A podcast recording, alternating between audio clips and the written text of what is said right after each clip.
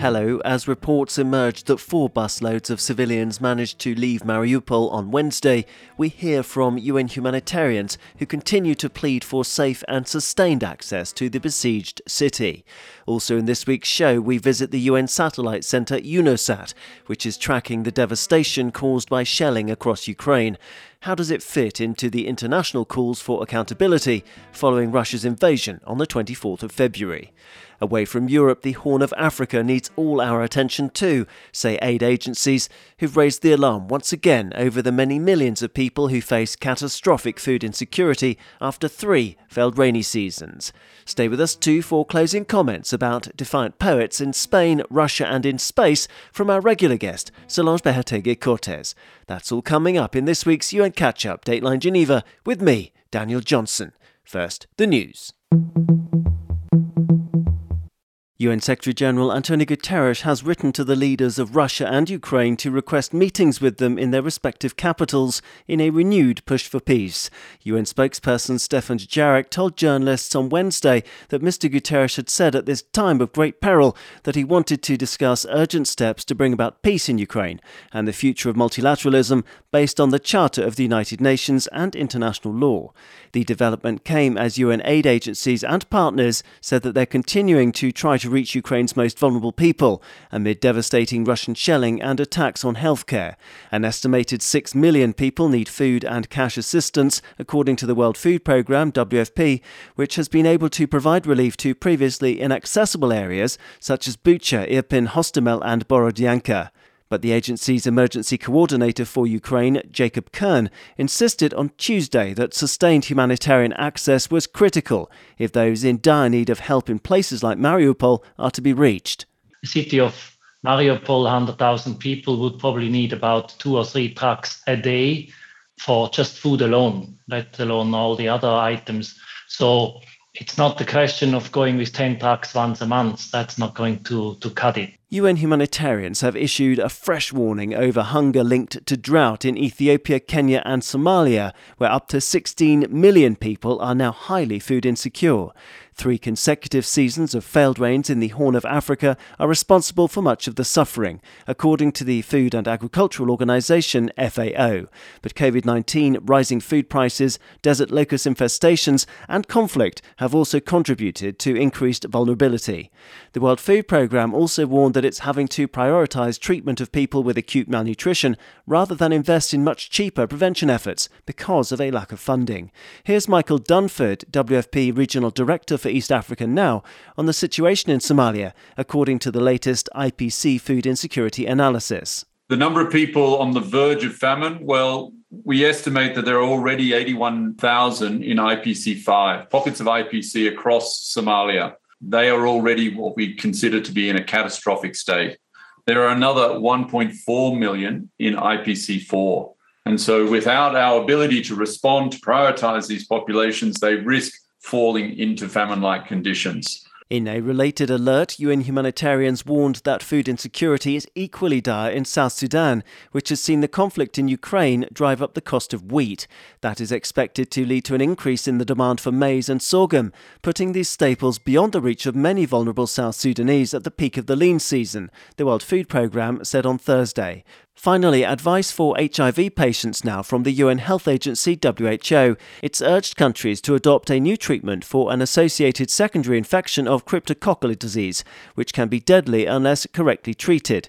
Cryptococcus is a common fungus that lives in the soil and in bird droppings that can infect the lining of the brain and spinal cord, contributing to illness, disability, and mortality, particularly in sub Saharan Africa. WHO described it as one of the most important opportunistic infections among people living with advanced HIV. The new treatment involves giving a single high dose of the antifungal agent liposomal amphotericin B to people with HIV who have cryptococcal meningitis.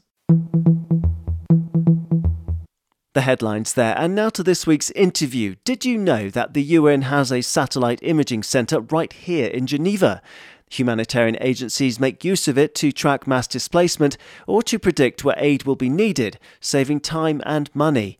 But the UN satellite centre UNOSAT is also hard at work covering the Ukraine war, tracking and analysing the destruction on the ground. To find out more about UNOSAT's work, I spoke to its director, Einar Bjorgo, who kindly showed me round the facility where analysts were hard at work. So this team of experts are using satellite imagery in order to get information about what is happening over Ukraine, but also on all other cases. Huh? But for now, if you take Ukraine as an example, we are supporting many different UN entities. So we always work upon a request, and we are making sure that that request is being handled in the most professional manner as possible. So what we are doing is that we are taking, for example, an imagery as uh, soon as it's been taken before uh, the conflict, and then we compare with imagery taking right after the conflict. In the beginning, we had quite a bit of challenges for Ukraine because of a lot of clouds, but that has cleared now. So we are also able then to monitor, as we say, to update the information as we go along. I should also say that we are, you know, also hosted here by UNITAR, the UN Institute for Training and Research, which is also occupying uh, this space. Thank you for that introduction. What can you tell us about the latest from Ukrainian cities and towns that have been particularly badly affected Mariupol, Bucha, Irpin, Hostomel, and Donetsk? Because I think people are desperate to know about the situation there. Yeah, I think that's one of the benefits, of course, of satellite imagery, and especially in this conflict situation, there's a lot of imagery available. So basically, what we do is that we analyze the cities. We have two different products. One being what we call a rapid damage assessment, where we divide each city into squares. So we're able to very fast see if in one square there are damaged buildings. So we've got a screen, a very large screen with an aerial view of Mariupol, which has been divided up into grids, and there are red squares, yellow squares, and clear squares, denoting where damage has happened, where there's visible damage or new damage. That's right, yeah. isn't it, Einar? Yes, exactly. What we see is really significant damage over Mariupol so down by the port area in particular. Yeah. And these updates are provided regularly, both to humanitarians, but another part of your work, I see, I don't know where you find time for all this, is with the International Criminal Court. You're on the Scientific Advisory Board at the Office of the Prosecutor. What's the mandate for that exactly? Where will this information be taken now? Well, the mandate of the Scientific Advisory Board was really, uh, in the first place, is to have a more scientific approach to cases in front of the court. Many of those go on on medical procedures, but I was also very pleased when they invited us to participate to this, so that we can have best practices and also when it comes to gathering satellite imagery analysis. Of course, this is typically information that is in addition. It's not a standalone information. But in many cases, it's really important to have this, that documented because it gives you also a point in time where something happened. Uh, and, and how about Bucha? Because that was yeah. also in the headlines just yes. in recent days and it yeah. looked awful. Yeah. What, what does your analysis manage to show and how will that contribute as well to any potential accountability yes. claim? Yes. Uh, however, please note that we only work upon requests requests. So once we get a request for this, we will definitely take a look at it, and it can come from from various sources. But yes, we do have that imagery well documented. It is also important in such cases also to compare it to ground photos because that helps our analysts or excellent analysts here, uh, making sure that they can have additional information. They can identify, for example, a car in the image, and then there, in that case, really see how the situation was there when it happened. I'm interrupting the work of an expert here. Um, what's your name? My name is Mathieu. Okay, Mathieu, what are you going to show us? Maybe you could talk us through it. This is a map of Bucha that was released on the 8th of April using imagery from the 31st of March. In this map, we've actually taken a detailed look at every single building in the uh, Bucha area to see whether it's damaged and then to see whether it's moderately damaged, severely damaged, or completely destroyed. We've also tried to take a look at the different areas where there's health facilities, education facilities to see whether the damage are directly affecting these facilities. So we're trying to get a general overview, but at the same time quite detailed. So here we're looking at a big facility, and then on the previous image, which is from June of 2021, so before the uh, conflict started, uh, we can see that it's perfectly fine. It's intact, isn't it? You can see in the image from November 2019, it's uh, intact, this massive factory, and then from a few weeks ago, it's razed to the ground. Exactly. So you can see the cars also in the previous image, and if you go to the image which dates to uh, the 3rd of April of this year, you can see it's completely razed to the ground. No more cars on the parking lots. So it's quite a drastic change. So this is the overview. If we wanted yeah. to go closer, we could. And I guess if there are any space tech enthusiasts out there, they'd want to know exactly what you're using. Can you share that, or is that too sensitive? That information? Uh, no, no. The the images are commercial imagery. It's coming from the Maxar company, series of satellites. I also should say that we, we get those in kind from the US State Department, which helps us greatly. And it's not just for Ukraine, it's in general. And we are, we are using quite a bit of those satellites in our assessments. Why? Because they are what we call high definition satellites, very, very detailed, down to 30 centimeter resolution. So basically, the smallest element you can see is 30 by 30 centimeters. 30 centimeters, you can see from space something yeah. that's 30 centimeters wide yeah. square. Yeah. That's incredible. We haven't touched on another aspect of UNOSAT's work, and that is identifying displacement which is obviously key mm-hmm. too in Ukraine. How have you contributed to the work of humanitarian agencies so far? So, in the beginning, yes, we saw quite a bit on the, on the border crossings um, quite long a column of, of cars and and, uh, and also yeah degree trains etc. Right, I know you're busy. So last question: away from Ukraine, where would you say that UNOSAT has its interest at the moment? Because it's obviously not the only emergency, sadly. No, definitely we are working on, for example, flood situations across the world, looking at also a lot of capacity development uh, efforts that we do in terms of climate change, for example, we, we have a big project in the Pacific. So it's really nice to see this cross cutting nature of this technology. I think that is what makes it very interesting because we can see how this technology is really helping in, in all aspects of the sustainable development agenda. And I think that is also something that we saw during the COVID was that a lot of people sort of opened their eyes to satellite imagery because before they were used to going there, but now they can see that you can actually use these satellites to get information where you cannot go. Thank you so much to Einar Bjorgo and all our new friends at UNOSAT. Now, from the stars above us to another one here at ground level. Don't groan, it's regular guest Solange Behoteguy Cortez with some heartfelt closing comments as ever. Hi, Sol. Hola, Daniel. From heaven to earth, Satellite imagery gives us the possibility to widen our eyes and to have quality information.